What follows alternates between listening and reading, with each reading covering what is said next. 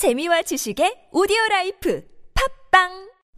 안녕하세요, 배우 지진입니다. 무료 무료 무료 하나원 비즈마켓은 판촉 사은품 샘플이 무료입니다. 안심 안심 안심 하나원 비즈마켓은 안심 배송 서비스를 제공합니다. 하나 하나 하나 판촉 사은품은 하나원 비즈마켓과 상의하세요.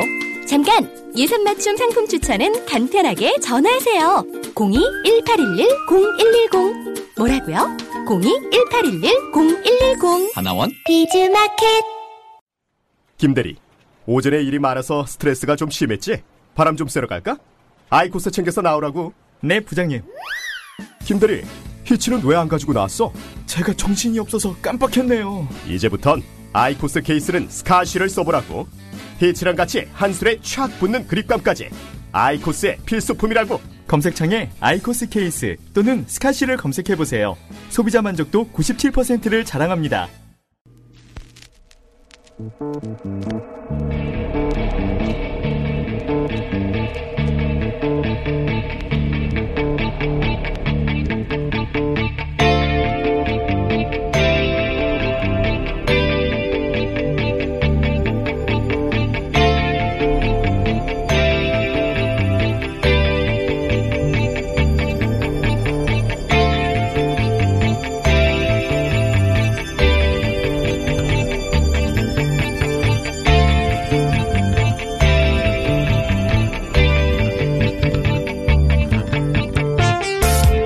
안녕하세요, 김호준입니다.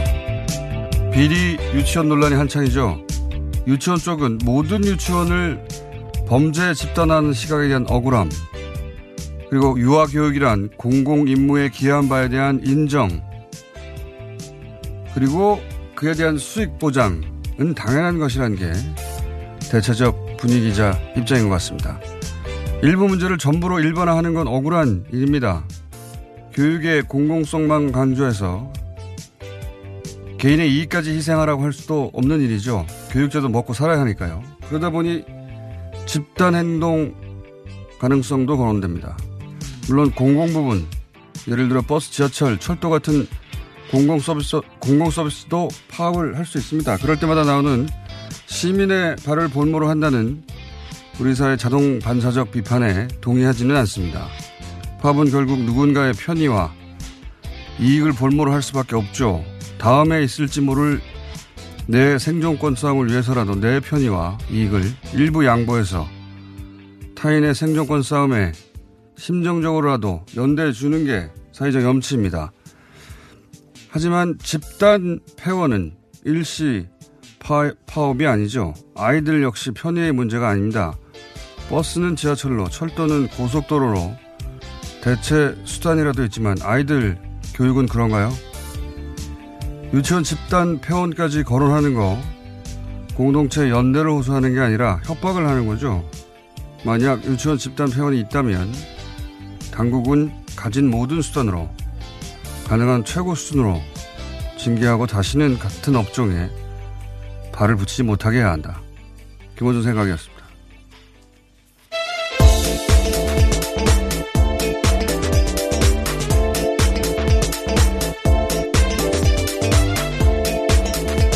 사인의 김은지입니다.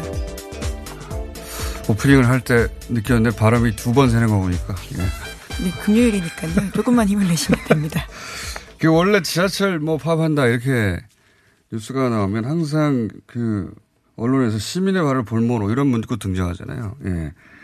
이게 보수정권 시절 오랜 오랫동안 만들어온 프레임인데, 근데 이제 공공보험 부문에서 파업을 한다 그러면 이건 누군가의 편의를 볼모로 할 수밖에 없어요, 원래. 예. 네, 파업 자체가 원래 가지는 효과가 그것입니다. 그러니까요. 그런 네. 레버리지 뭐 지렛대의 효과가 없으면 협, 협상력이 없으니까. 그래서 어, 시민사회에서 이번에는 내 편의를 당신 볼모로 내줄 테니 그걸 협상을 해라.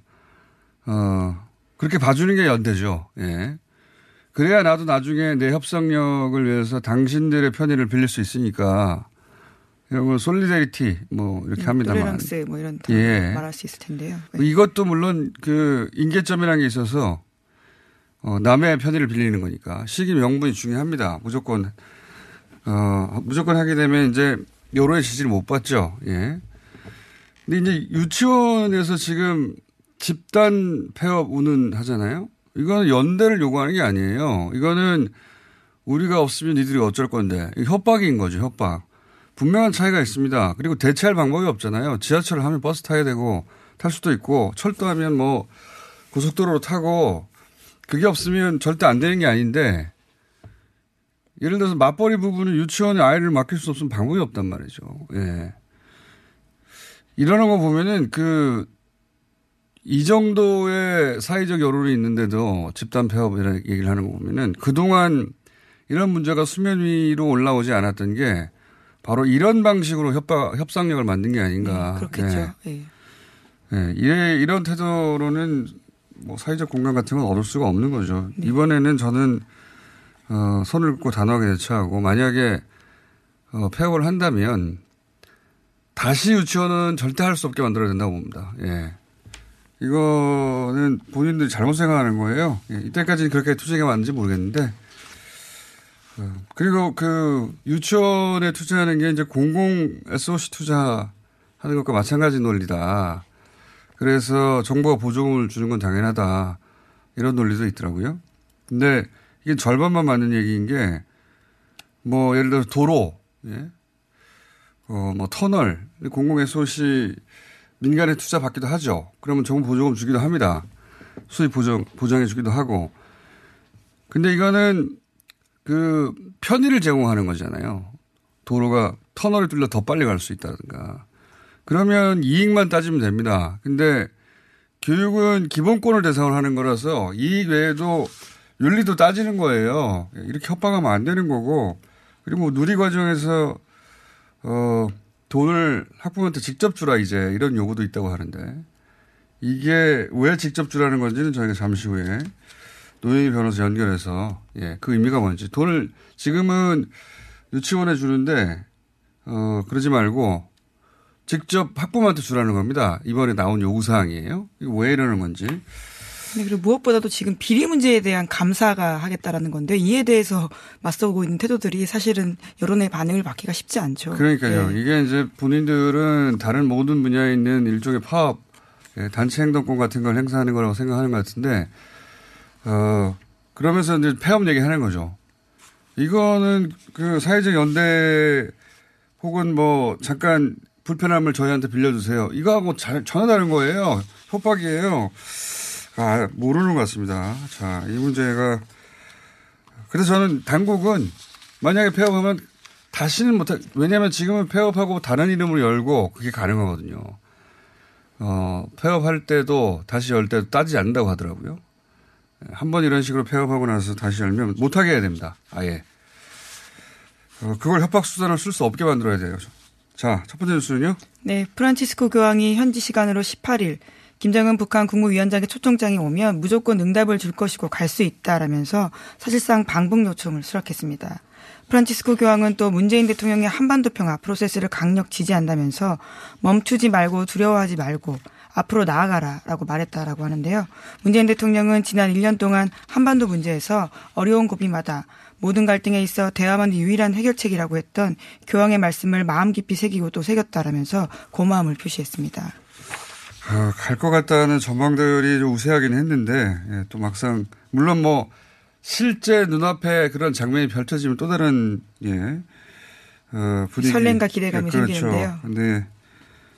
간다고 했으니 이 정도면 가는 것 같습니다. 그 이게 사실 김대중 전 대통령 때부터 시작된 그 교황 방북 요청, 노무현 전 대통령 때도 이어졌고 그게 마침내 결실을 맺은 거죠 사실. 예, 이 교황청에도 외교 이제 일국 체제를 그렇죠. 유지하기 예. 때문에 외교 부문이 있고 교황청도 기록이 꼼꼼하기로 유명합니다. 예, 그 과거의 노력들이 다 기록돼 있겠죠. 예, 그리고 이번에 그 성 베드로 대성당 우리가 이제 교황청 하면 나오는 그 성당 큰 초대형 성당이죠. 바티칸 중심. 여기서 특정 국가를 위한 미사를 한 게 처음이고. 네. 굉장히 이례적이라고 하는데요. 네, 한국말로 네. 한 것도 전 이례적이라서 다른 사례는 있나 찾아봤더니 처음이래요. 예. 네, 그리고 한국말로 한 것도 처음이고 이건 저도 알고 있었는데 뭐냐면 여기는 이태리 어나 라틴어로 하거든요. 어느 나라. 공식 언어인데요. 어느 나라에서 관료 미사를 하더라도. 그리고 어, 대통령이 그 미사 후에 연설한 것도 처음이라고 합니다. 예. 그러니까 굉장히 이례적인 일로 받아들일 수밖에 없고. 네, 파격의 연속이었습니다. 경황청 그 동영상도 생중계가 됐고요. 예, 생중계가 됐는데 예. 어, 카톨릭 교인이 아니더라도 한번 어, 볼 정도의 예, 감동이 좀 있습니다. 그리고 트럼프 대통령의 방북이 만약에 이루어진다면 그것도 대단한 이벤트겠죠. 그, 근데 이제 그게 그건 이제 정치적 효과를 만든 거라면 만약에 교황이 방북하면 전혀 다른 종류. 그러니까 북한을 사회 사회적으로 문화적으로 어, 국제사회의 정상적인 인원으로 본다. 그렇죠. 대비, 예. 일종의 대비라고 볼 수 있을 텐데요. 그런 상징 효과를 만들어낼 테니까 이런, 이런 건 정신이 할 수가 없거든요. 대단한 효과가 날 거라고 봅니다. 네. 기대하는 일이고요. 자, 다음 뉴스는요. 네, 북한의 투자 가능성을 조사하기 위해서 해외 기업들의 물밑 대북 행보가 이어지고 있다고요. 오늘 아침 동아일보가 보도했습니다. 비핵화 진전 없이 제재 완화 없다라는 미국 주도의 기조가 유지되는 동시에 일부 해외 기업들은 비핵화 협상 이유를 상정하고 투자 기회를 선점하려 하고 있다고 이 신문이 전하고 있는데요. 어제 전해드린 바와 같이 미국의 곡물 회사 말고도요. 발전 설비 농기계 분야 업체들도 방북을 추진하고 있다라고 합니다. 또 독일에서는 기술기계 분야 업체들이 낮은 선봉 지역을 눈여겨보고 있다라고 하고요. 호주의 한 업체는 북한의 천연자원에 관심을 표명하면서 국내 관련 업체의 컨설팅도 의뢰했다라고 합니다.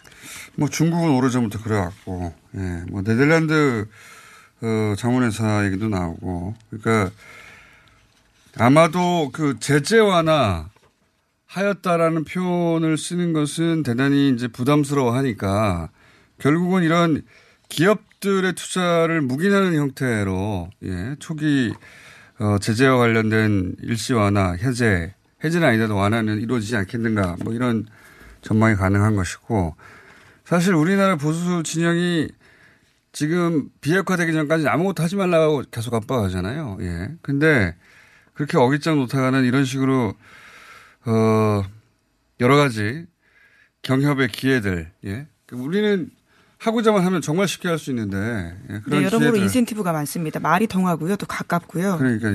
예.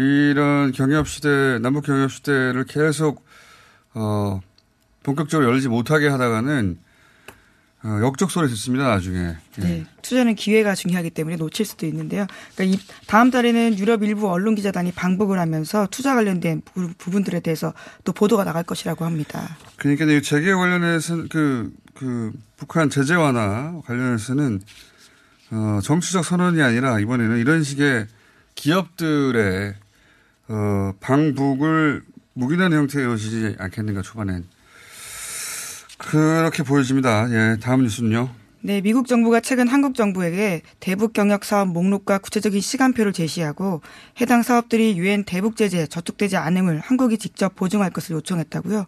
오늘 아침 조선일보가 보도했습니다. 트럼프 행정부의 한 고위관리와의 전화통화를 인용해서 이렇게 보도하고 있는데요. 미국은 철도와 도로 연결 등 한국이 지난 사월에 남북정상의 판문점 선언에 따라서 남북관계 개선을 위해서 경협하는 것을 반대하지 않는다라고 밝혔다라고 합니다. 아, 이건 뭐랄까요. 굉장히 기분 나쁜 태도입니다. 우리 입장에서. 뭐냐면 남북이 뭔가 하겠다는데 이용말리 미국에서 어, 내가 하란 것까지만 하고 조금이라도 어긋나면은 아무것도 할 수 없어. 이런 말을 이렇게 쉽게 하는 겁니다. 그냥, 물론 이건 트럼프 대통령의 한, 한 말이 아니라 트럼프 행정부의 한 고위 관리와 전화통화를 한 다음에 그 사람의 입장이니까 이게 이제 결정된 정책이라고 볼 수는 없어요. 근데 어쨌든 이런 사고를 하는 거 아니에요. 다른 나라인데 다른 나라 아니에요. 미국한테 우리는. 네, 리스트와 예. 시간표를 달라고 요청, 요구하고 있다라고 다른 나라인데 어, 리스트 시간표 달라는 건 뭐 그럴 수도 있어요. 근데 여기서 조금 단 한 건이라도 제재해도 모든 걸 할 수 없다. 그걸 왜 자기들이 결정합니까? 예. 참. 하여튼 뭐 그렇습니다. 그런 이유가 있습니다. 예. 네, 물론 그러니까 청와대는 공식적으로는 계속 한미 간의 공조가 잘 이루어지고 있다라고 이야기하고 있습니다. 그러니까 공조가 안 이루어진다는 의미가 아니라 그들의 사고 방식을 말하는 거예요. 예. 자, 다음 순요. 네, 오랜만에 재판거래 소식들 꽤 나왔었는데요. 박근혜 정부 시절 일본 산케이신문 서울지국장의 명예훼손 혐의로 재판을 받은 적이 있습니다. 소위 박근혜 전 대통령의 세월호 일곱 시간 행적 관련한 문제제기 글 때문이었는데요. 당시 이 재판에도 양승태 법원행정처가 개입했다라고 어제 저녁 에스비에스가 보도했습니다. 검찰은 이 재판이 진행 중이던 지난 이천십오 년에 재판장인 부장판사가 임성근 당시 서울중앙지법 형사수석 부장판사에게 이메일을 보낸 걸 확보했다라고 하는데요. 해당 이메일에는 선고 요지 초안이 담겨 있습니다. 여기에 대해서 임성근 부장판사가 일일이 코멘트를 하는데요. 청와대가 싫어할 것이라고 하면서 초안에서의 특정 표현과 문장을 고쳤다라고 합니다. 이제 관련 뉴스가 몇 가지가 나왔는데 뭐 어떤 문구는 빼라, 어떤 문구는 넣어라 이런 식의 뭐. 그 쌍용차 관련해서도 경찰 지난 문구는 빼라 뭐 이런 것도 나왔고, 근데 결국은 두 가지 정도가 드러나는 건데, 하나는 이제 양승태 사법부 시절에는 항상 박근혜 청와대 심기를 먼저 살폈다는 것이고, 그리고 두 번째는 특히 이 그 내용이 이제 전후에 들었는데 보도에서 풍문이 허위라는 점을 재판장이 직접 밝혀라.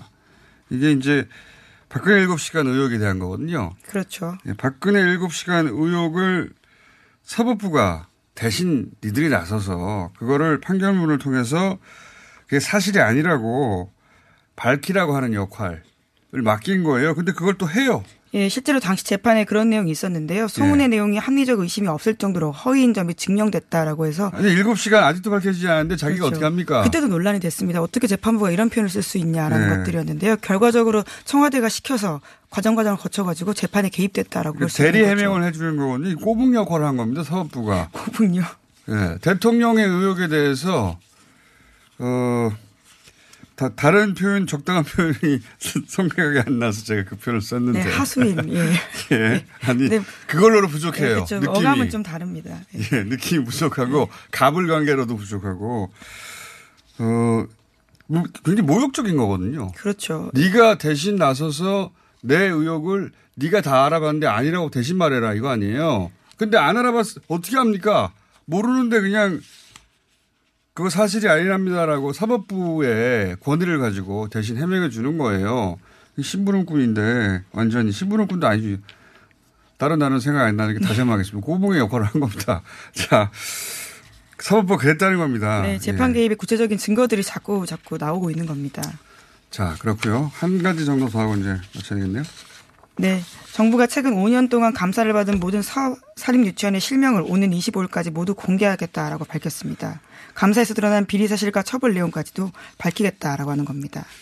그러니까 여기서 이제 그러자 그, 그 유치원들이 그러면 우리는 폐업하겠다. 집단 폐업. 네, 물론 네. 일부 사립 유치원의 주장이긴 한데요. 이제 그런 얘기까지 나오고 있습니다. 일부 사립 유치원이라고 말하고 그렇게 압박하는 거죠. 집단 폐원. 저는 뭐 집단 폐업한다면 예.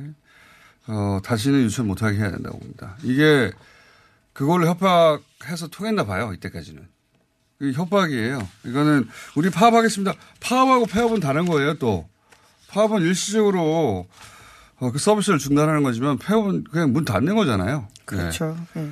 문 닫, 나 문 닫는다. 너 어쩔 거야. 우리말 네. 들어야지. 이 태도거든요. 네, 말씀처럼 그런 협박이 통해왔기 때문에 이제서야 겨우 이런 심각한 문제들이 드러나지 않았나 싶은데요. 그러니까요. 네. 이번에 처음으로 이런 식의 이제, 어, 비리들이 본격적으로 실명과 함께 등장하자 과거와 똑같은 방식으로 대응하는 것 같은데요. 과거에도 그랬던 거죠. 파업할 때니 좀 우리와 연대해 주십시오 하고는 다른 차원입니다. 이건. 폐업한다는 것은 교육을 대상으로 해서. 자, 여기까지 하겠습니다. 네, 시사인 김은지였습니다. 감사합니다. 네, 바로 이어서 그 누리과정 지원금을 학부모에게 직접 지원하라라고 지금 유치원에서 얘기를 한답니다. 이게 어떤 의미인지 잠깐 짚어보겠습니다. 노영희 변호사 연결됐습니다. 안녕하십니까? 네, 안녕하세요. 네, 지금은 바우처잖아요, 그죠? 네, 네. 바우처로 어, 어린이집, 유, 유치원 어린이집이 지급되는데, 그런데 네. 이걸, 어, 학부모한테 직접 줘라, 그냥. 네. 예. 이러면 무슨 효과가 있길래 유치원에서 이런 걸 요구하는 거죠? 어, 그러니까 지금 사립유치원의 원장들이 자기 마음대로 돈을 예. 사용하고 있, 있고 그렇죠. 사용하게 된 이유 중에 하나가 어, 이렇게 학부모들이 바우처 형식으로 결제해서 자기 유치원의 그 통장에 입금되는 돈은 예. 용도를 정해놓은 그러한 그 보조금이 아니다라고 판단을 하고 있기 때문에 음. 지금 그게 이제 문제가 되지 않겠습니까? 그래서 그렇다면 차라리 부모님한테 직접 주면은 부모님이 알아서 아이를 위해서 쓰지 않겠느냐, 유치원에 주든 어린이집에 주든 예. 이렇게 말을 했는데 예. 사립유치원에서 역시 아 우리도 비리 오명에서 자유롭고 싶다. 그러니까 네. 우리도 월 이십구만 원씩 지급되는 그 보조금을 차라리 엄마들한테 주고 엄마들이 우리한테 그 결제하도록 해라 이렇게 하는 거예요. 예. 이게 어떤 법적인 노림수가 있으니까 이런 거 하는 거 이렇게 하는 거 아닌가요? 그렇죠. 이렇게 되면 문제가 뭐냐면은 물론 이제 엄마들이 아이를 위해서 아이사랑 카드라고 하는 거를 통해서 사실은 이제 유치원이나 이런 데 결제를 하면 그 돈이 어, 이 통장에 꽂히는 건데, 지금 정부 지원금 등이. 근데 만약에 지금 이렇게 말하는 형식으로는 아예 지원금 자체를 그냥 어머니들한테만 주고 어머니들이 직접 결제를 하게 하면 예. 그 돈은 아무도 못 건드려요. 그 돈을 어떻게 쓰든지 말든지. 아, 그렇군요. 지금 예를 들어서. 네, 그러니까 성격이, 성격이 바뀌는 음, 거예요. 돈의 성격이. 지금도 이제 정부 보조금이냐 아니냐 가지고 보조금이 네. 아니라고 법적으로 해석하면 처벌을 못 한다. 이런 얘기가 있는데 아예 학부모한테 줘버리면 어, 그런 논란조차 의미가 없이. 그렇죠. 처벌을 할 수 있는 규정, 근거 자체가 없어지는 거군요, 말하자면. 그렇죠. 그러니까, 이제, 아. 나라에서 주는 돈은 지원금으로 나가는 게 있고, 보조금으로 나가는 게 있어요, 이름 자체가. 네. 근데 보조금으로 나가는 거는 용도와 범위를 정해서, 특정해서 나가는 거예요. 음. 그렇기 때문에 반드시 정해진 용도나 그 범위 내에서만 사용을 해야 되니까, 그 범위를 벗어나거나 잘못 사용하면 처벌을 받을 수가 있어요. 음. 그런데 지원금은, 그냥 내가 돈을 얼마 줄 테니 알아서 써라 이런 형식인 거예요, 말하자면. 그러면 그 돈의 용도나 범위가 정해져 있기, 있지 않기 때문에 원장님들이 자기 마음대로 써도 처벌할 수가 없는 거예요. 아, 그걸 노리는 거군요. 예, 예. 그러니까 정부에서 어, 이 돈은 아이들 점심 간식에 쓰세요 하고 정해줄 수 있는 게 보조금이라면 줄 테니 그렇죠. 알아서 쓰세요는 지원금인데 부모들한테 그렇죠. 이렇게 쿠션으로 들어가면 정부가 예, 유치원에서 어떻게 쓰든 간에 간섭할 법적 근거가 없어진다. 쿠션이란 말이 상당히 중요한데요. 예. 그 사립 유치원에 지원되는 항목이 예컨대 교사 처우 개선비로 나라에서 주는 게 오십구만 원이고요. 예. 학급 운영비를 한 학급당 월 이십오만 원, 교재 고급비도 교구비도 학급당 월 십만 원 정도 줘요. 예. 그러면 지금 제가 명칭을 말씀드렸듯이 교사 처우 개선에 반드시 그 돈을 써야 되고 음. 학급 운영비를 써야 되고 교재 교구비로 써야 되는 거잖아요. 음. 근데 이런 것들을 만약에 엄마들한테 그냥 한 달, 뭐, 한 명당 뭐, 뭐, 만 원씩, 이만 원씩 더 준다고 쳐보세요. 그럼 그 돈들이 그냥 유치원에는 그냥 그대로 유치원 원장님이 원하는 대로 결제가 돼버리고, 이거는 그 명목으로 음, 들어가지도 않고 자기들 마음대로 써도 되는 거죠. 그러니까 지금처럼, 지금은 그나마 유법성에 대해서 논란이라도 있지. 그렇게 되면 그렇죠. 이제 그런 것도 못하는 거군요. 그렇습니다. 아, 머리를 잘 썼네요. 네, 참 머리들이 좋으실 것 같아요. 그럼 이렇게 하면 안 되겠네요. 근데 또 그게 막 무조건 안 된다고 또 보기도 좀 곤란한 부분이 있는데 사실 예. 그동안에 왜 정부가 그러면은 학부모들한테 카드를 줬겠습니까? 돈으로 직접 안 주고 음. 그 얘기는 이렇게 돈을 직접 줘버리게 되면 또 일부 학부모들 중에는 그렇죠. 부모들이 아이들, 부모들이 써버릴 예. 수도 있죠. 예, 부모들이 또 아이들을 아이들을 위해서 유치원이나 이런 어린이집 교육비를 쓰지 않고 그냥 자기가 혼자 그러니까요. 밥 먹는 데 쓰거나 이런 경우가 많다는 거죠. 예. 음. 아니 제 말은 그러니까 그 부모한테 주는 게 아니라. 지금과 마찬가지로 유치원에 지급되어야 하겠네요. 그러니까 근데 그것도 또 지금 보니까 보세요. 지금 네. 지금과 마찬가지로 했더니 또 이런 문제가 발생하잖아요. 그러니까 네. 이래도 문제가 되고 저래도 문제가 된다는 게 현재 지금 또 더 문제예요, 사실은. 그러니까 보조금의 성격을 더 강화시키는 게 중요한 거 아닙니까? 그렇죠. 핵심은. 차라리 그렇지. 뭐 보조금이든 지원금이든 명목을 생각하지 말고 네. 유치원에 들어가는 회계를 투명하게 관리를 하면 되는 거죠. 그러니까 예를 들면 국공립 유치원은 에듀판이라고 하는 것을 통해서 네. 어쨌든 간에 모든 그 쓰는 돈이나 수입 같은 것을 관리하게 되는데 예. 사립유치원은 유치원 자체가 원장 사유재산이잖아요. 예, 지금 그렇죠. 그러다 보니까 자기가 이제 운영과 관련해서는 자기 마음대로 쓸 수 있는 자유를 어느 정도 허용하는 거예요. 그래서 에듀파인에 들어오라고 그랬더니 안 들어오겠다는 거 아닙니까? 그렇죠. 예, 예. 그래서 제가 봤을 때는 사립유치원에 전부 국공립유치원을 해야 되는데 문제는 또 그렇게 하는데 발생하는 또 다른 문제가 또 있기 때문에 지금 여러 가지 논란이 생기는 거죠. 어, 해결이 어려운 어떻게 보면 어렵습니다. 해결이 어렵다고 생각해서 어려운 것이지 이게 교육의 공공성을 생각해서 그 돈은 공개하세요 하면 간단한 일인데 이제 그렇게 안 하겠다는 게 이제 문제죠. 예. 바로 그거죠. 예, 그걸 근데 강제할 수단이 별로 없다는 것이고 현재는 그죠? 네, 그래서 어쨌든 법 규정을 하지 않는 이상은 문제가 돼요. 왜냐하면 아시겠지만 얼마 전에 십육 일 보건복지부에서 나왔던 그 무죄 판결, 어린이집 원장 남편 관련된 무죄 판결이 있었잖아요. 음, 네네. 그것도 역시 그런 문제하고 좀 연결됩니다. 그러니까 그 어, 운전기사로 남편을 등록했는데 실제로 운전기사로 등록하지 않았죠. 그리고 나서도 월급을 줬는데 이걸 횡령으로 하려고 했더니 이건 보조금이 아니어서 횡령이라고 볼 수 없다. 지금 그렇죠. 지금 논의한 그게 보조금이 아니어서 처벌할 수 없는. 그렇죠. 네. 그러니까 이천십사 년도에 이제 아이사랑 카드가 나와서 이 돈으로 사실은 학, 유치원을 운영했던 원장이 자기 남편을 운전기사로 등록하고 보험까지 이제 사 대 보험까지 지급했는데 이게 일 심에서는 사실은 벌금 처벌이 나왔어요. 예. 네.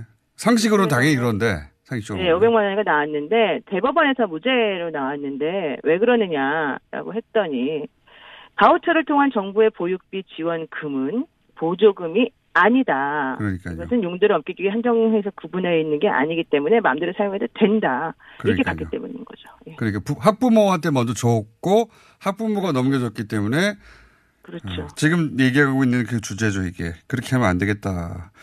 그러니까 말씀하신 쿠션이 들어가서 성격이 변하니까 그러니까 돈 내 성격이 변하는 거죠. 그 유치원에서는 그러니까 이런 식으로 하고 싶은 거죠. 이제 보조금이 안, 아니도록. 오히려, 예, 오히려 네. 그 성격을 털어버리고 싶은 거죠. 그러니까 부모님이 자기가 벌어서 준 돈이나 사실은 나라에서 준 돈이나 어쨌든 돈은 돈인데 네. 우리는 그냥 돈으로 받고 싶다 이런 얘기인 거죠, 말하자면.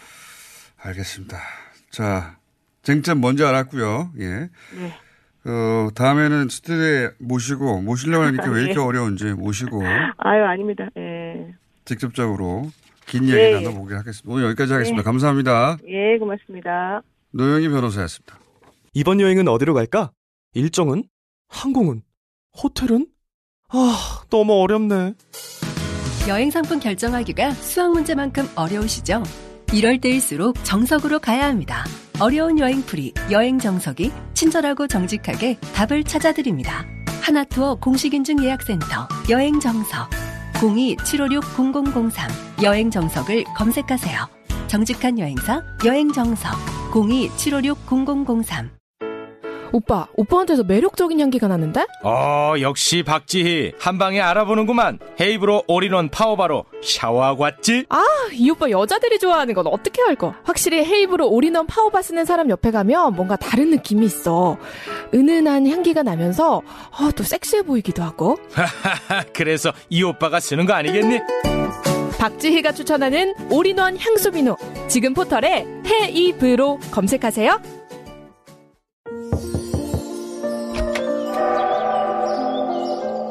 힘주지 마세요. 대장이 양보하세요. 엉짱하지 않는 그 부드러운 미궁 대장사랑. 아무도 몰랐어요. 제가 벌써 사고 나온 걸. 앙짜마자 밀려오는 배출의 카타르시스. 빅동의 추억. 미궁 대장사랑.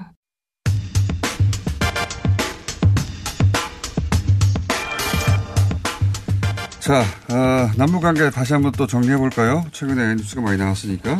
한반도 현인 정세현 전 장관이 나오셨습니다. 안녕하십니까. 네. 어, 장관님이 논평하실 큰 덩어리가 두 개 있습니다. 하나는 유럽 방문이고 하나는 최근에 이제 대북 제재 관련해가지고 뉴스가 해석할 필요가 있는 뉴스들이 나오고 있어요. 그러니까 미국은 대북 제재 안 한다고 하면서도 그치, 완화를 안 한다고 하면서도 뭐 곡물업체는 방문하고 뭐 이러는 거 좀 해설해 주셔야 되는데. 자, 먼저 교황, 어, 방북은 거의 성사된 걸로 보이죠. 네. 근데 뭐, 저 북한에서 공식 초청이 있으면. 예, 네, 초청장. 뭐 곧장 가시겠다고 그랬으니까, 음, 뭐. 북한에서 당연히 보내겠죠. 다 된 거죠. 예. 네. 당연히. 어. 이게 김대중 전 대통령 시절부터 추진하던 거 아닙니까? 음. 김대중 대통령도 독실한 가톨릭 예. 신자이시다 보니까 그 그런 생각을 하셨을 거예요. 그러니까 이 문재인 대통령도 예. 가톨릭 신자돼요. 마침 또 가톨릭 신자로서는 음, 자기네들의 정신적 지주인 교황께서 평양 같은 그런 북한 북한이죠. 북한을 좀 방문해서 방문하셔가지고 평화의 메시지 평화의 메시지를 예. 보내고. 뭐 평화의 메시지를 보내는 것보다는 교황을 받아들인다는 것은 북한 자신의 평화 이미지를 네. 부각시킬 수 있는 기회죠. 북한은 네. 절호의 찬스죠 사실. 그럼요. 네. 네. 북한 입장에서는 마다할 리가 없는 것이고. 지난번 카펠라 그 호텔 회담에서 악마의 이제 그 딱지를 벗었는데 이번에 교황까지 가시면은 어, 어 훨씬 더 네. 정상적인 국가 그냥. 그렇죠. 네. 그렇게 되는 거죠. 그 그래서 이제 그 김대중 전 대통령, 노무현 대통령도 요구했다고 하고 다 무산됐는데 이제 이번에 아, 노무현 대통령도 가톨릭이죠. 그랬던 것 같아요. 노무현 대통령의 신앙심에 대해서는 잘 모르겠습니다. 그분은 무신론에 가깝지 않았을까 싶긴 한데 성향상 어쨌든 근데 다 요청했는데 그게 성사되지 않았고 이번에는 거의 성사 단계가 아닌가 싶긴 합니다. 네. 그리고 그 외에 뭐 아셈회의라든가 어 이제 외교라는 게 그 나들이가 아닌데 목적이 있는 건데 이번에는 굉장히 목적이 분명한 이제 유럽 방문인 것 같습니다. 사실은 어, 프랑스 같은 예. 안전보장이사회 상임이사국 중에 하나가 예. 그 유엔 대북제재 완화의 불가피성이라든지 비핵화를 북한의 비핵화를 유도하기 위해서라도 비핵, 그 제재는 조금씩 해제가 돼야 된다는 그런 그 어, 방향으로 동조를 해주기를 바라고 아마 문 대통령은 예. 마크롱 프랑스 대통령 설득을 하셨을 거예요. 근데 그게 잘 안 됐죠. 그 어제 이제 임상훈 소장하고 얘기를 해보니까 어 우, 유럽은 그 그분이 이제 유럽 전문가니까 유럽은 대북 문제에 관해서는 입장 정리가 아직 잘 안 돼 있다. 템포가 좀 느리다. 우리가 중동 문제 좀 느리듯이 그쪽은 우리 속도를 못 따라가서 아마도 뭐 몇 개월 전쯤에 혹은 작년쯤에 입장 정도에서 머물러 있을 것이다. 이렇게 얘기를 하더라고요. 그런데 음, 물론 이제 거리라고 하는 것이 그 의미가 있죠. 네. 중요하죠. 근데 심리적 거리도 좀 있고. 기본적으로 지금 그 미국이나 영국은 그동안에 아, 미국이 아니라 프랑스나 영국은 안전보장이사회에서의 그 투표 성향을 보면은 주로 미국 따라가는 그런 경향이 있습니다. 그러니까 그런데다가 지금 사실 프랑스하고 미국 사이에는 몇 가지 좀 불편한 일이 있어요. 네. 어, 농업 문제, 농업시장 개방 문제가 있고 그다음에 이란 핵 문제도 있고 트럼프는 그 다른 입장이죠. 그런데 그런데 그런 문제들 때문에 지금 이 대립각을 세우고 있는데 이 대북 제재 완화 문제와 관련해서 또 트럼프의 심기를 불편하게 하면은 다른 데서 농업 문제라든지 이런 데서 불리익이 올 수 있다고 생각하면은 어, 마크롱 대통령으로서는 마크롱 대통령으로부터 좀 더 강한 메시지를 원하, 원했었는데 그건 안 나왔습니다. 네. 안 됐어요. 네. 그건 안 됐고 교황청 방문은 목, 방문 목적을 성사한 것 같고요. 그렇죠. 네. 아셈에 가서는 근데 이제 뭐 여러 나라가 모였으니까 거기서는 뭐 특별한 메시지가 나오진 않을 것 같고 그냥 원론적인 거 나오겠죠 그냥. 예. 그렇죠. 예, 아스, 그렇게 여러 나라들이 모이는 국제회의는 비록 정상들의 모임이라고 할지라도 원론적인 얘기. 그러니까요. 개별적으로 거기서 그, 그 기회에 개별적인 정상회담에서 의미 있는 성과를 낼 수가 있지 전체적으로는 기대하기 어렵습니다. 그러니까 우리한테 유리한 결론을 기대하기 어렵죠. 분위기 정도 조성하고 오는 거죠. 그렇죠. 네. 네. 자, 유럽, 어, 뭐 그렇고요. 이번에 이제 모신 이유가, 아, 아까 한 가지를 말씀 안 드렸는데 모신 이유가 세 가지인데 하나 또 하나 두 번째 이유는 뭐냐면 최근에 갑자기 한미 공조 흔들리는 거 아니냐고 어 뭐 대북 제재 입장차로 한미 스텝이 꼬이고 어 미국한테 이러다가 혼나고 한미 공조가 깨지고 보수 언론이 개세를 굉장히 많이 했어요. 예. 이게 그 남북 관계와 북미 관계 또는 남북 관계와 북핵 문제가 같이 가야 된다고 그러는데 네. 기본적으로 같은 방향으로 가야죠. 네, 같은 방향으로. 방향으로 같이 가야 돼요. 같은 네. 방향으로 가야 되는 건 맞지만 어느 한쪽이 앞서가면서 그걸 여건을 그 조성하고 그다음에 또 촉진하는 역할을 해 줘야 됩니다. 그 자전거도 그 양쪽 페달을 똑같이 밟고 있으면 자전거 안 나가요. 그렇죠. 왼쪽이든지 오른쪽이든지 먼저 하나 밟아야 됩니다. 네. 그래야 바퀴가 돌아가고 앞으로 나가고 사람도 왼발이든지 오른발이든지 먼저 한 발 뛰어야만 앞으로 네. 나갈 수 있는 거 아닙니까? 미국이 미국 사정으로 약간 주춤하면 우리가 먼저 나가고 그런 그렇지. 거 아닙니까? 예. 네. 미국이 먼저 나가주면 좋은데 안 나가니까 네. 우리라도 먼저 한 발 떼면서 손을 끌고 자 이쪽으로 갑시다 이렇게 해야 되고 그러는데 남북관계와 북미관계 공동보조론을 취하는 사람들한테 내가 한번 좀 물어보고 싶어요. 당신들은 강씨처럼 걸을 수 있냐? 강씨. 두 발로. 두 발로 동심. 이렇게 깡충깡충 뛰면서. 도저히 안 되는 거예요. 살아있는 사람은. 이 정치도 외교도 생물입니다. 어? 깡충깡충. 예. 음. 근데 미국은 이런 것 같아요. 그러니까 우리 보수 언론들 보수 진영에서는 그 한미 공조면 우리가 미국과 공조하고 미국도 우리와 공조해야 되는데 어, 이 보수 진영의 생각은 미국이 뭘 하면 그때 우리도 해야 된다. 미국이 하기 전에는 꼼짝도 하지 말아야 된다. 이런 생각인 것 같아요.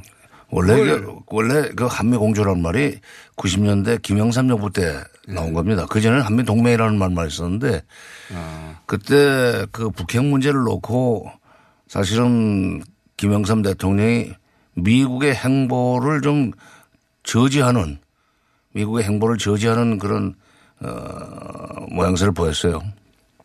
그러니까 한국을 미국 쪽으로 끌고 가기 위해서 미국이 우리한테 내놓은 것이 이제 한미 공조라는 너울입니다. 어. 어, 그때 나온 거예요. 그러니까 한국이 자꾸 미국과 딴소리를 내니까 네. 딴, 딴소리 하지 말라는 음. 취지로 한미 공조를. 우리하고 같이 가. 어, 그렇지. 어. 음. 나를 따라와 이거 했었거든. 그런데 네. 지금은 무조건 미국을 따라가야 돼. 라는 식으로 이게 저 이 의미가 변해가지고. 원래 탄생은 네. 미국이 우리가 앞서가니까 우리하고 같이 가자라고 그렇지. 한 건데 네. 지금은 미국이 앞서가는 거 따라가야지 무슨 소리냐 이렇게 바뀌었다는 거죠. 미국이 앞서가면 미국이 안 가면 가지 말라는 게 한미 공조가 그러니까요. 됐어요. 그러니까요. 어, 미국이 안 가면 가만히 있으라는 거 아닙니까? 미국이 안 가면 가만히 있으라는 얘기인데 그럼 북핵 문제가 전혀 진전을 못 볼 거예요. 그럼 북핵 문제가 해결 안 된다는 얘기야. 그러니까 어떻게 보면 한미 공조론 또는 공동 보조론을 그 주장하는 우리 언론들이라고 할까 이른바 논객들은 북핵 문제 해결을 안 바라는 사람이라고 어, 그 딱지를 붙여도 할 말 없을 겁니다. 그러니까 지금의 한미공조 보수 진영에 쓰는 한미공조의 의미는 미국이 움직이기 전에는 꼼짝도 하지 말라예요. 네. 그리고 미국이 하지 말라는 건 하지 마라. 이거 아닙니까? 이게 북핵 문제가 해결 안 되면도 미국은 관계없어요. 겁날 거 없어요. 그러나 네. 우리는 기필코 해결해야 되는 문제가 북핵 문제입니다. 북핵 문제를 해결하면 바로 그 그것이 우리 문제이기 때문에 우리가 한 발이라도 먼저 앞서 나가면서 문제 해결에 여건을 조성하고 미국이 또 거기에 따라오도록 자꾸 촉진해야죠. 북한도 어, 동시에 북한도 우리가 또 설득을 해야 됩니다. 이런 얘기를 하는 이유가 바로 미국이 특히 어, 미국은 이 대북 제재가 느슨해지면 우리하고 경협을 하는 과정에서 느슨해지면 어, 비핵화를 안 할까 봐 하는 우려가 있긴 있는 거 아닙니까? 그래서 이런 말을 자꾸 하는 것이고 우리는 그건 걱정하지 마라. 우리가 어. 우리도 비핵화의 의지는 확실하고 북한도 있으니까. 근데 니네가 안 움직이니까 우리가 조금씩 조금씩 먼저 가는 거 아니냐. 근데 이거잖아요. 우리한테는 그렇게 얘기를 하면서 예.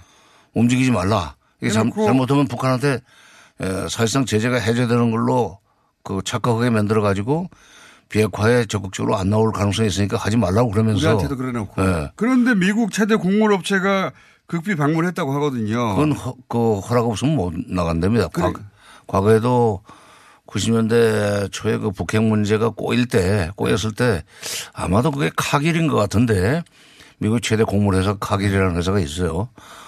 거기가 들어가서 북한이 그 식량난을 좀 덜어주고 그 대신 그들의 그 북한의 광물 자원, 네. 지하 자원을 싼 값으로 이렇게 들고 나와가지고 국제소에 팔라고 그러는 그런 그 이 거래를 시도한 적이 있었습니다. 지금 다시 그들이 움직이는 것 같은데 그 제가 궁금한 건 이 대목입니다. 그렇지. 유엔 제재 완화는 정치적으로 부담스러운 거니까 이렇게 민간 기업으로 들어가서 그렇게 풀려고 하나 보다 하는 생각 하나와 동시에 이거 우리는 못하게 하고 미국 업체들이 먹으려고 하는 거니까 이거? 이거 아니에요 혹시? 바로 그거예요. 그러니까 바로 그거예요. 바로 그거예요. 왜냐하면 우리 기업들이. 그러니까요. 저도 그런 생각을 했어요. 우리 기업들이 북한에 진출하면은 네. 아무래도 말이 쉽게 통하고 네. 또 같은 민족이기 때문에 금방 북한 경제와 남한 경제가 한 덩어리로 연결이 됩니다. 그러니까요. 당연하지 않습니까? 네, 가까이 네. 있고. 네. 근데 미국 기업이 먼저 선점을 하면은 그렇게 계약을 해버리면 우리가 우리가 들어갈 그 여지가 없을 뿐만 아니라 네. 북한 경제 미국화라 볼까 북한 경제 대미 그 의존도가 높아지면은 네. 솔직히 말하면 남북 경제 공동체 못 만들어요. 지금 문재인 대통령이 추진하려고는 한반도 경제 공동체 구상, 한반도 신경제 지도 이걸 어렵게 만드는 거예요. 그러니까 어. 제가 우려한 바가 바로 그거 그걸 여쭤보려고 했는데 그러니까 대북 뭐, 제재 뭐 국제 정치학 박사 다 됐네. 이제. 대북 제재 절대 안 돼. 끝까지 안 돼라고 말해놓는 말했는데 얘네들은 이런 큰 업체가 방문하도록 묵인해 준 거는 이거 우리가 해야 할 일인데 남북 경협 알자는 지들이 먼저 가서 다 계약해버리려는 거 아닌가? 그렇죠. 미국이 이거 먹을 이게 나쁜 놈들이네 이런 아니, 생각을. 아니 성동 격사지. 그러니까 우리한테는 네. 얘들 움직이지 마. 해놓고는 자기들은 빨리 빨리 빨리 빨리 들어가. 그러니까요. 이런 시간이요. 아 그거 맞죠. 장관님 보시기도 맞죠. 지금 소리를 하셔야지 고개만 끄덕끄덕 하시면 안 됩니다. 네 맞아요.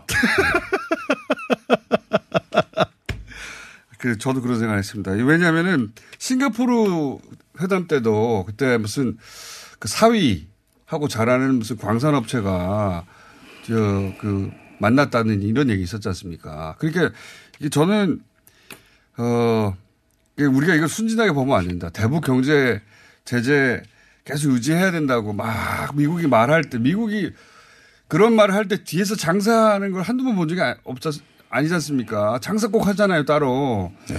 아 얘네 또 장사. 어, 어저께 어저께 그 며칠 전에 문정인 교수가 월간유망하고 인터뷰를 한 것이 요즘 오늘 아침 신문에 좀 요약해서 발표가 됐던데. 아직 못 봤는데. 발표가 됐던데 그 트럼프 대통령이 한국은 우리의 승인 없으면 아무것도 못한다는 그렇죠. 발언한 거에 대해서 상당히 줏대 있는 그 비판을 했습니다. 예. 우리는 주권 국가다. 예. 무슨 일을 하는데 그 미국의 승인 받고. 그 말도 안 되는 일, 말도 안 되는 얘기죠. 예. 더구나 오이사 조치 해제 문제 가지고 그때 그, 그 트럼프 대통령이 그런 얘기를 했는데 오이사 조치는 지금 트럼프 대통령이 추진, 어, 그 추진하고 있는 대북 압박 제재의 그 근원인 유엔 대북 제재가 나오기 전에 그러니까요. 이명박 대통령 시절에 독자적으로 나온 행정명령입니다. 네. 법률도 아니에요. 네. 또는 국제 유엔에서 결의된 것도 아니에요. 오이사 조치는. 그리고 자유한국당이 먼저 풀자고 했어요. 계속. 그건 과거에 그, 그야말로 내로남불이네. 자기네들이 하려고 하면 괜찮고. 네. 그 지금 그 오이사 조치 같은 것은 차제 풀어야 됩니다. 우리가 주권 국가라는 거 그다음에 미국과 협의할 일은 협의하지만 우리 내부적으로 알아서 할 일은 우리가 알아서 한다는 사인을 보내기 위해서도 뭐 차제 풀어야 돼요. 하, 저는 그래서 아니 예, 예. 미국은 그 최대 곡물 회사가 북한에 들어가서 거래를 시도하게 만들어 놓고. 그럼 지난번에 어디 아이오 그 지방선거 아니 이번에 중간선거도 없는 유에서 나가가지고도 미국 정부는 투자 안 하지만 우리 기업들이 미국 기업들이 북한에 투자하려고 지금 기다리고 있다 준비하고 있다는 연설까지 하고 다니지 않았어요. 그러니까요. 근데 그거가 연설뿐만 아니라 실제로 이렇게 방북도 하고 있는 겁니다 이게. 그게 일어난 거지. 그러니까 자기들끼리는 미국 행정부 차원, 정부 차원에서는 한 말이 있어서 부담스러우니까, 어, 뭐, 유엔 제재를 유지해야 되고, 비핵화가 완전히 끝나기 전에는 절대 안 되고 말하지만, 실제 뒤에서는 이거 벌써, 여기가 노다지 아닙니까? 북한이 지금 들어가면. 음, 그렇죠. 예. 네, 그러니까, 이걸 그냥 둘 리가 있습니까? 면, 면적에 비해서, 네. 북한의 면적에 비해서 지하 자원이 의외로 많아요. 지하 자원도 많고, 모든 분야에서도, 뭐 곡물이든 뭐든 모든 분야에서도 세계적인 기업이 들어가서 처음에 털을 닦으면 얼마나 좋겠어요. 거긴 처음인데 자본주의가 들어가는 게. 그러니까 미국 기업의 북한 경제가 미국 기업의 손아귀에 들어가게 되면은 우리는 아무것도 못합니다. 그렇죠. 그렇죠. 얘네, 얘네들이 먼저 먹으면은. 아니, 그러니까. 아이, 나쁜 놈들 아무리 생각해도. 남북 화해협력이나 평화번영고 독일이고 결국 남북 간의 경제적으로 그 상호 연계 관계가 밀접해져야만 이게 그 국가도 하나, 뭐 국호도 하나, 군대도 하나로 만들자는 통일로 가자오는 이 그 이 국민 정서가 일어날 수 있게 돼 있는데 경제적으로 우리하고 별 관계가 없고 미국하고 더 가까워지면 네. 아마 중국을 아 미국으로서는 중국이 들어오는 걸 막기 위해서도 우리가 먼저 가서 좀 그러니까 중국을 어, 견제하는 것도 그런 이유도 있는 거죠. 선점을 해야 된다는 생각을 하고 있는지 모르지만 그럼 우리는 뭐냐 이거예요. 그러게 말이에요. 그것도 또 특히 보수 진영은 오히려 이런 측면 때문에라도 남북 경영은 빨리 하자 이렇게 해야 되는 거 아닙니까? 그렇죠. 네. 네. 시장주의자들 아닙니까? 보수는? 아니, 보수 보수 진 보수 진영이야말로 대기업 중심이고 그다음에 자본가 편인데. 그러니까 말입니다. 그럼 편을 좀 들어야지. 지금 이게 적과 동지를 구분을 못해. 이게 미국이 이러고 있다는 거 뒤에서 계속해서 아 이거 수정이 그 아니라 실제 방북이 이루어졌으니까요. 우리가 그 그런 정책의 이면에 숨어 있는 불편한 진실을 이제 알아야 됩니다. 그리고 미국이 우리 그 남북관계 개선에 제동을 거는 거에 속셈이 뭐냐, 저희가 뭐냐 이런 것도 좀 따지고 나가야. 제가 이 말 너무 하고 싶었는데 제가 네. 뉴스 나올 때마다 뭐. 유엔 제재 대신 이런 형태로 이제 제재가 완화되는 거라고 민간 부분에서 말만 하고 그런데 사실은 그 뒤에서 미국이 먼저 먹으려고 하는 것이다. 북한 얼마나 좋습니까? 그 말 하고 싶었는데 이제 장관님한테 못 여쭤봐서 말을 못 하고 있었어요. 근데 얼마나 좋습니까? 그 교육 수준이 엄청 높잖아요. 북한이. 교육 수준이 높아요. 그렇죠. 노동력도 우수하고. 그렇죠. 진짜 저렴합니다. 네. 이게 이런 환경이 조성된 곳이 거의 지구상에 남아있질 않아요. 얼마나 좋습니까? 자원도 좋고. 그러니까 이제 남북 경협을 통해서 우리한테도 큰 경제적 이득도 된다. 평화도 오지만 이렇게 생각하고 있을 때 경제는 미국 우리가 먹을래 하고 들어가 버리는 먼저 들어가는 거 아닙니까? 이게. 네, 중국보다도 먼저 들어가야겠다는 생각도 있고 남, 남한보다도 먼저 좀 들어가서 여기저기 손을 뻗쳐놔야 되겠다는 계산이 아니, 없으면은 우리 기업들이 지금 북한에 투자할 준비가 되어 있다는 얘기를 트럼프 대통령이 못하는 거예요. 그러니까 트럼프 대통령의 말, 말을 그걸 미국 정부의 공식적인 정책으로만 그, 그, 이 정책으로 이해를 하고 공동 보존을 취하는 게 얼마나 어리석은 일인가. 우리 보수 진영의 보수 매체들이 얼마나 어리석은 겁니까. 남북 한미 공조 미국이 뭘 하기 전까지는 아무것도 하지 마. 그게 미국이 원하는 거예요. 그 그렇죠. 사이에 우린 미국은 이런 거 할 테니까. 응? 그 공물업체 들어가서 민간기업 들어가서 좋은 계약도 우리가 다 따내놓을 테니까 이거 아닙니까? 이제 공동 보조론자들 아, 나중에 닥쳤던 개 지붕 쳐다보는 격이 될 겁니다 아마. 그러면 안 되잖아요. 아, 그러면 안 돼. 그러니까 그 사람들이 생각을 바꿔야 돼. 그러니까 남북관계가 한 발 앞서가는 게 지극히 당연하다. 그게 그게 평화도 되지만 이익도 되는 거다. 이렇게 생각을 왜 못하나 몰라요. 강시 같은 소리 하지 말고 자전거 페달을 어, 어떻게 밟아야 자전거가 나가는지. 아, 속이 다 시원합니다. 자, 오늘 여기 시작했습니다. 한반도의 현인 정세현 전 장관이었습니다. 감사합니다. 감사합니다. 인사하셔야죠. 예, 감사합니다. 예.